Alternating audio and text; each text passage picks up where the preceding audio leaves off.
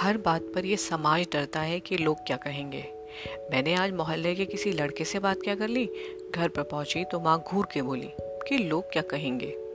मैंने उसे सिर्फ़ एग्ज़ाम के बारे में बताया था। मैंने बोला, उस लड़के से कोई कुछ नहीं पूछेगा।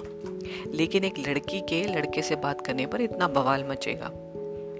हमारे सामने वाली पड़ोसन की लड़की ने शादी से मना कर दिया, क्योंकि वो पढ़ना चाहती है, कुछ करना चाहती है। सब सोसाइटी में यही टॉपिक डिस्कस कर रहे थे कि लोग क्या कहेंगे। शर्मा जी की बेटी ससुराल से वापस आ गई, क्योंकि उसके पति ने डाउरी की डिमांड की। सबका यही सवाल है कि लोग क्या कहेंगे। जैसे ही तीसरे मंजिल वाली एयर होस्टेस अपनी शॉर्ट ड्रेस में लिफ्ट से निकली तो सामने वाली दादी मुँह बनाकर बोली कि लोग क्या कहेंगे। लेकिन अगर उनका पोता छोटी शॉर्ट्स पहनकर फटी बनियान में निकले तो वो लोग कुछ नहीं कहेंगे।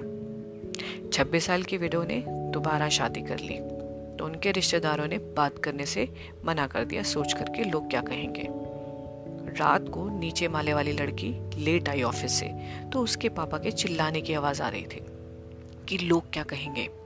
उसी समय उसका बड़ा भाई पीकर अपने दोस्तों के साथ पार्टी करके आया तो किसी ने कुछ नहीं बोला। ये समाज, रीति रिवाज सब हमारे ही बनाए हैं। यहाँ सबसे बड़ा खौफ और डर है, लोग क्या कहेंगे? कुछ लोग ताने देंगे, कुछ बातें बनाएँगे, कुछ सलाहें देंगे। ऐसा नहीं, वैसा कर ले। लोग तो हमेशा कुछ ना कुछ कहेंगे, इसलिए ज़िंदगी को अपने तरीके से जियो। सबसे पहले कि ये समाज हमसे बनता है, हम समाज से नहीं।